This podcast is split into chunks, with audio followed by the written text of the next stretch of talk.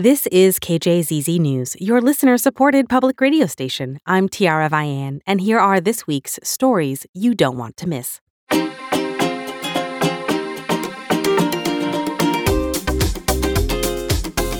Thanks so much for listening for the week of January 9th, 2023. Happy New You to you. Here are some top stories. Let's hear in depth from the new governor of Arizona. Here's Lauren Gilger. Governor Katie Hobbs has been in the office a little over a week, and she's deep into the job already. After pledging to be bipartisan, the Democrats' first State of the State address angered some Republican lawmakers so much they walked out during the speech. She has issued several executive orders. One designed to protect LGBTQ state workers has led to threats of a lawsuit. And we'll learn even more about her intentions when Hobbs releases her first budget later this week. From public education to abortion rights, the former social worker's priorities though, are clear and riling up her conservative opponents. This was what she's been waiting to do, she told me, following a long and bruising campaign against Kari Lake.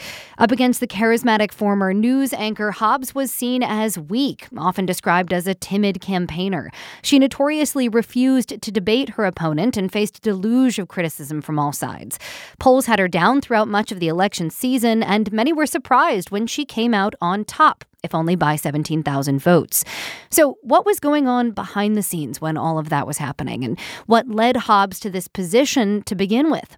I sat down with her on the ninth floor just a few days after she moved in to find out, beginning with what it felt like to be in that office for the first time. It is surreal, but also, like, I just, I, I, planned for it. I prepared for it. Um, I knew I was going to be here, and so it's just like this moment of yeah, we did that. And now we have a lot of work to do, which, you know, the, the work of the campaign was to get to the work that, that I wanted to do. And so I'm very excited.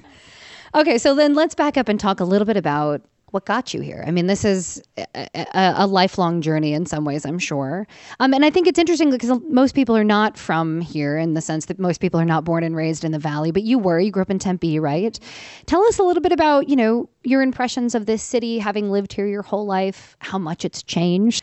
Um, yeah, growing up here, it, it, has changed a lot. When when we moved to Tempe, there was nothing but cotton and cornfields to the south and east of us, and it's grown so much. And being born here, I didn't necessarily want to stay and until I did. And I took a job where I just started getting more involved in policy. And then I felt more of a community. Like sometimes Arizona doesn't feel like a community. And then it did. And so, um, yeah, I'm an Arizonan and I'm proud of it and really glad to be in this moment right now. So let's talk about that work. Um, I mean, I think every profile that you'll read about you mentions that you're a social worker. You've been a social worker for a long time since 1992, right? You worked at the Sojourner Center, one of the biggest domestic violence shelters in the in the country. I want to talk a little bit about what led you there. Did you always want to go down that road? I, I got to college not knowing what I wanted to do except to help people. And and I think so much of it stems from how I grew up. My parents were middle class, but there were a, periods of struggle, and during those times, uh, experienced a lot of just shame about the the support and assistance that my family was on, like food stamps. Um, but then also just a lot of love and support from church community and specifically the church we belong to but then the larger just community around my parents um, from that faith it was catholic and and i just really had a sense of belonging there um, early on. My parents were very involved. I think that had so much impact on you know the the value of service and and and belonging to a community and giving back to your community. And so I knew I wanted to help people and I don't think I knew there was a career of social work when I got to college. And as soon as I figured it out I was like oh yeah this is what we're going to do. So so I want to talk then about how that's carried through your career. It sounds like maybe your faith was was driving this for you. You you were raised Catholic as you said. Did that play a role? Oh, absolutely. I mean, I, I call myself a social justice Catholic, and I think really um, people that were some of my role models, Mother Teresa in particular, uh, just really impacted me a lot. So, as you sort of transitioned into politics, how did that happen? Like, did you enter so it doesn't sound like you entered social work uh, expecting to go into politics one day. Where did this come from? It was probably the last thing i thought i would do. And, and i can say as a high school student and college student, I am absolutely a joiner. I was in leadership in every single club I belonged to. Um, and then when I left college, I kind of didn't ever translate that into real life politics and i probably i wouldn't even have known how to get involved in politics and so i just went about my career as a social worker and somewhere along the way i started getting involved in more policy level advocacy um, when i was at the sojourner center and you know, had a moment where I made that connection between electoral politics and policy. And if you can't change the policy, uh, and it's really frustrating. And if you've watched the legislature at all, you know that that legislative change is very incremental and very slow and very small. But it, from the outside, it's always hard. It's really hard to impact that. And so I'm like, well, if we can't change the policy, we can change the people making it. And so um, I ran for office, um, never, never to run for something else, always just to help people and and further the work that I was doing and and do some of that on a systems level rather than individual level. I want to ask you about the big issue where you talk about your work in social work a lot is abortion, um, and obviously we're in an incredibly tumultuous moment with abortion in politics and in policy here in the state. The appeals court decision it seems has changed your your projection going forward. You're not going to call the special session on abortion at this moment, but you've said you want to continue fighting for abortion rights. I'm interested as a Catholic um, how you sort of reckon with that and what your philosophy is there. Yeah, I mean, I um, the social justice Catholic was was um, for a reason. I think the issue of access to reproductive health care is an issue of justice, um, and that it's so much an issue of women's uh, autonomy. Um, so I, you know, I'm sure the bishop would disagree with me on on on this position, and um, perhaps you know not allow me to receive communion. But I, that's that's not. I'm not going to back down because of that. So, you know, I during the campaign talked a lot about my own experience with having a miscarriage and needing a D&C, which is in effect an abortion, and that this even the 15 week ban so we're we're now not in the territory of having a full ban but there's a 15 week ban even that has caused um, a lack of access to reproductive health care for for people who need it that are experiencing miscarriage or other complications of pregnancy um, i heard a story from a therapist who had a victim of incest that was so traumatized by the experience that she didn't recognize her pregnancy until after 15 weeks. So it's off the table for her. I, I fully believe this is a decision that belongs between a, a, a, patient and their doctor, and that there's no one size fits all government restriction that is going to allow doctors to provide the care they need in every situation. So we have to do more to, to make sure that there's more access. What's on the slate? What can you do here? Well, I think all things are pointing to a ballot measure in 24.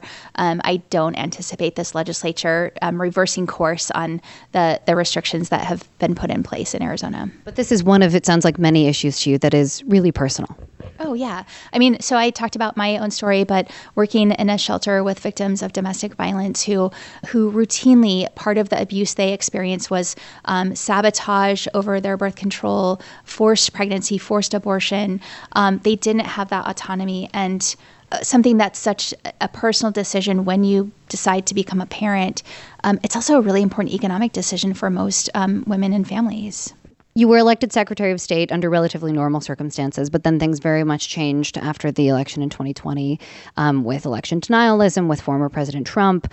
And you were at the heart of a lot of that. I know you received death threats, and I know that you have personal security now. Is that right? Uh, well, yeah, that I have a, a, a a state detail um, that is given to the governor. Um, but I had personal security during the campaign as well. And as Secretary of State? Um, there were a couple times when threats really escalated that the governor ordered a DPS detail, um, but it was very short lived. And so we, we engaged private security who were with me um, in whatever capacity. So whether it was the campaign trail or um, in official duties, um, because there was no other option. I mean, so that's like a drastic thing. Like I can't imagine that in my own life, right? Like having security detail around because people are actually threatening to kill me. I mean, you have kids who are, I mean, they're older, but they're you, you have a family. Like, what was this like personally? Like, how did this change your day to day life? So I think in terms of just thinking about, oh my God, I'm in this situation because there's been all these threats. If I thought about that all the time, I would have never left my house, as probably most people would. Um, you know, I, I just, um, like, it's I don't want to say it's something that we live with because that minimizes it and it's not okay that that's the reality now. But I wasn't going to let it deter me from doing the job I felt the voters elected me to do. Um, and in many ways, it just hardened my resolve. And um, and I worry honestly more about the impacts on my family um, and their safety. I have an identical twin sister, and sometimes I worry about her and just the the, the other people that don't have access to i mean i we engage private security for me because we had to but what about people on my campaign if something happened he was focused on me and he wasn't going to worry about anyone else uh, and people that are in that line of fire because of the work they do or you, you know it's it's not okay that that's where we are right now Right. That says a lot about politics today, right? Um, but I wonder, like, a lot of election workers, a lot of election officials, a lot of politicians in general, especially at the local level, have just sort of said, like, I'm out. I don't want anything to do with this. I mean, understandably, right? When you're facing death threats, why do you think it's worth it? Like, why did it harden your resolve, as you said, as opposed to saying, yeah, I don't want anything to do with this? Yeah. I mean, I, um, I think about the election officials who left office in really unprecedented numbers and between the 2020 election the 2022, we had three recorders, three resign. I think some of what they were dealing with is politics from boards of supervisors of different parties or even the same party, but that were trying to toe the line of this election denial, and it just made it too complicated for them. Um, I have a great team around me, and I I also believe that the people of Arizona were relying on me to do my job. Uh, they still are, and and not give up. And I think I think it speaks to a lot of who I am, but I don't I don't give up. And um, if I commit to something, I'm going to see it through. You never considered backing out, resigning, getting out of it? No. No, and part of that is I knew that's what they wanted, and it would it would make them think that they were right, and they're not. They're just they're they're either lying or being misled by the people that are lying, and um, I'm not going to let that win. So everybody has a coping mechanism. What's yours? I run, and uh, I, I have a love hate relationship with running. It's, but it's it's it's a love relationship right now. It's it's and I don't I have I have no more alone time. Um, I'm always with somebody, uh, whether I'm you know being driven somewhere or so. Running is the time I get to spend alone. Fair enough. So then, lastly, I want to talk a little bit about the campaign. You were harshly attacked during this campaign, not just from your opponent, but from you know all sides. Like for not debating, for you know dodging the media. There were headlines like "Where is Katie Hobbs?" What do you make of that? Like how you chose to run this campaign and the question of transparency. Well, I think the thing that is the most hard to reconcile about that whole thing is that I would be sitting in front of reporters, talking to reporters, and they'd be asking me, like, why aren't you out talking to reporters or out in communities? And they would be covering me at community events or whatever. So it just was like this narrative that wasn't real. And it, it was really hard to tune out that noise and just stay focused on the plan that we knew that we had to stick to and that we were running the campaign that was going to win. Uh, something that um, I've been pretty disciplined about being able to do to just be able to state, like, we're getting through this really tough thing so we can get to do the work that we want to do and that we need to do. So, yeah.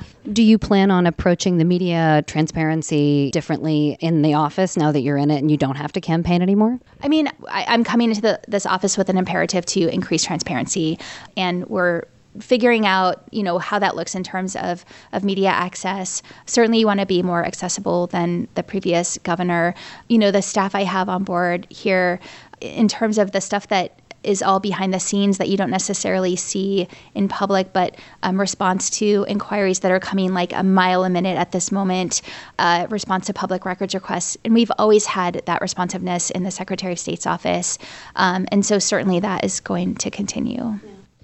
How do you think, or do you worry that this affected the way that people view your leadership style, or what is your leadership style? How, what do you want people to know about that? Um, you know, I think that certainly the way the race was covered um, affected some people's perception. There are certainly a lot of people now who are like saying, You were right, you were doing the right thing all along.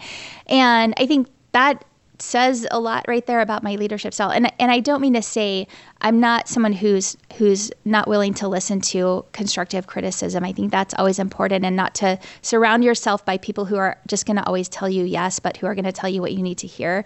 but at the same time balancing that with like knowing what is the noise that you have to tune out um, which is really hard sometimes and then having that resolve to stick to that, that decision once you once you made it you're also the the fifth female governor of the state of Arizona, and and Arizona has this really long line of of strong female leadership here. I wonder if you think in the current landscape, does that mean anything to you? Does it matter? It, it does. I think that at the same time that you know the campaign was so hard, and I think it was harder for me, especially as a woman, and it sometimes I I think it would be hard to tell other women they should run for office.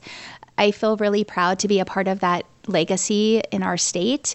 And I wish I had the chance to talk to former Governor Mofford and ask for her advice. I sit at her desk. Um, her desk was in my office in the Secretary of State's office, and I asked them to move it up here. So, and uh, I just inherited uh, former Governor Napolitano's veto stamp, so it has a place on Rose Mofford's desk. So, all right, Governor Katie Hobbs, thank you so much. Thank you. And this is the Stories You Don't Want to Miss podcast. Thanks for listening. Now from KJZZ Original Productions. How has disinformation and misdirection shaped the Grand Canyon? The show's Mark Brodie has that conversation. Well, as you know, I'm uh, working specifically on the Grand Canyon. And really, uh, once you dig into the history of the Grand Canyon, you find that the history involves quite a lot of uh, uh misinformation and rhetoric around environmental issues uh, as people have tried to exploit and use the Grand Canyon and to, to share as well as to enjoy it. One of the motivations for me to uh, be thinking about this project was uh, an experience that I had at the Grand Canyon, uh, where I was actually going to the site where this uranium mine is located uh, inside the Grand Canyon. You can still see the remnants of the mine. It has been cleaned up by the National Park Service and by uh, federal taxpayer money, but you can still see the uh, remnants of this uranium mine. And I was there with a spotting scope to try to see some of the human artifacts that you can find there. And uh, some tourists uh, saw me and uh, asked me what I was looking at. And uh, I said, Well, I'm looking at the remnants of the uh, old uranium mine that used to be here. And they looked at me in, with horror and said, How could you let that happen? because they recognized that I seemed to be a local here, and they seemed to sense, I think, that someone's that lo- that's local should protect this place. I had to laugh because they were probably old enough that they could have voted on uh, some of the uh, policies that allowed that to happen, whereas this had all happened before I was even born. So let me ask you about one of these incidents from many decades ago, which involves the announcement of a hotel that was going to be built into the Grand Canyon. Is that right? Yes, that's correct. And uh, this information comes from uh, Michael A. Amundson, a historian at Northern Arizona University. He wrote an article called Mining the Grand Canyon to Save It The Orphan Lode Uranium Mine and National Security. And this was a great article about this uh, history of uh, an existing uranium mine company uh, that was already mining inside the Grand Canyon outside of the national park current zone, where currently the current limit was in the 1960s. And they wanted to continue mining underneath the Grand Canyon National Park. And at first, there was quite a bit of opposition to this. And uh, uh, in order to try to distract people from that, what they proposed instead was building a very large luxury hotel with Olympic size uh, swimming pool at the bottom of it that would cascade down into the Grand Canyon itself. And uh, this was uh, published in a newspaper and uh, received quite a lot of opposition and people called their congresspeople and uh, fought the hotel which was never actually a real plan to actually build or construct and uh, uh, this allowed the continuation of the mining to continue underneath the Grand Canyon National Park area. So, was the thinking then that by proposing something so outlandish and so detestable to so many people that the actual mining, which a lot of people didn't want to continue in the first place, that maybe by comparison seemed less bad and, and was seen to be okay? Correct. And well, and I think actually the better way to think of it is that uh, uh, it really just distracted people from the mining. I think that the mining itself did not get as much attention as the potential hotel did. What other instances have you noticed of maybe disinformation or specific rhetoric being used around environmental issues, uh, specifically around the Grand Canyon? One of the other big ones uh, lately has been a proposed uh, project of development uh, called the Escalade Project, uh, which is uh, designed to uh, build a tramway down to the bottom of the Grand Canyon near the confluence of the Colorado River. And this is proposed on a Navajo Nation land, and it was proposed to the Navajo people.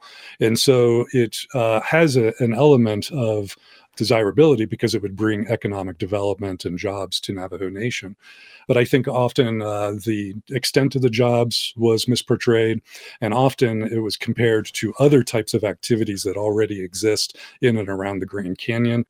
Do you see the kinds of, of rhetoric and the kinds of discussion about these kinds of projects around the Grand Canyon? Are they terribly different than the kinds of conversations and the kind of rhetoric we see around development projects outside the Grand Canyon, just sort of in, in general life?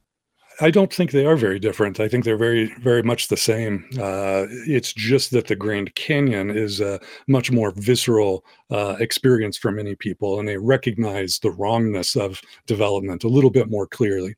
Uh, but I do think that uh, the general arguments and the, rhetoric that are used uh, are very much the same. Well, so given, as you say, the, the visceral reaction, sort of the maybe protective feeling that a lot of people feel for the Grand Canyon, does that mean that development projects maybe have to be discussed and proposed a little differently than they would be if they were in Flagstaff or in Phoenix? Uh, that's a good question. Um, I, I, do think that there is an element uh, to pl- protected places like the Grand Canyon uh, that entails more people than are automatically, obviously affected by the development. So, for example, uh, when we think about protecting places like the Grand Canyon, we're protecting it not just for the local region, but we're protecting it for people who visit from all around the world. And I think that also uh, we have to be thinking more about future generations. I think we do that with all development, or we should be doing that with all development. But I think it's it's a much more pronounced uh, impact of more people that will be affected uh, when they go to these places. So there obviously continue to be proposals and, and, ideas for development, for mining in and around the Grand Canyon. And I wonder if you think that the conversations we have about these projects into the future will continue to be the same as what we've seen in the past, or maybe we'll start talking about these kinds of ideas a little differently? Yeah, it's a very, very good point. Um, I think that uh, they're, in many re- respects, they are uh, a continuation of the arguments of the past. Uh, they're uh, many of the same, but also they are evolving and they're changing. In business news, Casa Grande's most iconic structures, known as the domes, are being demolished after years of back and forth between Pinal County and the owner of the condemned property. Jill Ryan has the details. After years of repeated fines and orders by Pinal County officials to demolish the domes over safety reasons, it's finally happening. A county official said debris will be removed over the next couple weeks. Built in 1982, the spherical structures were meant to be the headquarters for an electronics manufacturer, but when that fell through, the abandoned buildings became a spectacle for photographers, artists, and even a feature on the Travel Channel show Ghost Adventures. In 2016, half of the largest dome collapsed, and the remaining structures had cracks in the concrete. A recent summary judgment gave the county credence to bring the property into compliance. Jill Ryan, KJZZ News, Phoenix. In education news, Arizona Superintendent of Public Instruction Tom Horne gave his State of Education address Wednesday afternoon. As Bridget Dowd reports, he gave an update on interest in the state's school voucher program. Addressing the Senate Education Committee, Horne repeated his priorities of bringing traditional discipline back to classrooms, improving test scores, and having armed police officers in every school. Turning to the state's Empowerment Scholarship Account program, Horne said his office has approved about 25,000 overdue school voucher requests from parents. There were 171,000 parents who had applied and who had not heard back, some of them for many months. There were tutors who had serious financial problems because they hadn't been paid. We had a school that had, was in the process of applying for a loan because it couldn't pay its bills. Horne says his office will continue reviewing applications and is offering help over the phone during more hours of the day to make sure parents get prompt responses. Bridget Dowd, KJZZ News, Phoenix. And this is the Stories You Don't Want to Miss podcast. In science news, As the U.S. population ages, the number of people with vision problems and their physical and mental health consequences will grow. But the best vision data for seniors are 14 years old and based on self reporting and outmoded tools. From our Arizona Science Desk, Nicholas Gerbis reports on a new objective assessment. The JAMA Ophthalmology paper revisits the 2021 National Health and Aging Trends study of Medicare recipients 65 years and older. It pioneered a home vision test that used a tablet. The study finds that more than one in four adults 71 years and older have impaired vision, higher than prior estimates, and that differences follow socioeconomic lines. By all measures, vision degrades with increasing age, lower education, and lower income. Notably, more than one in three adults 85 years and older had near vision impairment, even though relatively cheap and widely available reading glasses can correct the condition. Nicholas Gerbis, KJZZ News, Phoenix. And finally, in Fronteras news. U.S. Senators Kyrsten Sinema and Mark Kelly were in Yuma Tuesday as part of a bipartisan group of eight congressional members visiting the border. From our Fronteras desk in Tucson, Alisa Reznick reports. The delegation's first stop was El Paso, a day after President Biden was in the city for a similar visit. In Yuma, lawmakers are meeting with Border Patrol and local leaders like Amanda Aguirre, who leads the Regional Center for Border Health. It's important to understand that we have seen the devastation of many families and the suffering of many families that have gone through, you know, gangs and uh, rape or mental health issues uh, as they're making the trip to the border. Aguirre's group has been providing transportation, COVID testing, and other aid to asylum seekers along the Yuma border for more than two years now. She says her center was helping some 500 people per day in December. She hopes this week's visit drives home the need for humanitarian focused immigration reform from Congress. Alisa Reznick, KJZZ News, Tucson. And this has been the Stories You Don't Want to Miss podcast made possible in part by Helios Education Foundation and Alliance Bank, the Vitalyst Health Foundation, the Intel Corporation and Beach Fleischman, the Arizona Community Foundation, and the Corporation for Public Broadcasting. Thank you for listening to KJZZ and for your generous support. I'm Tiara Vian, and this is KJZZ, your news and information station.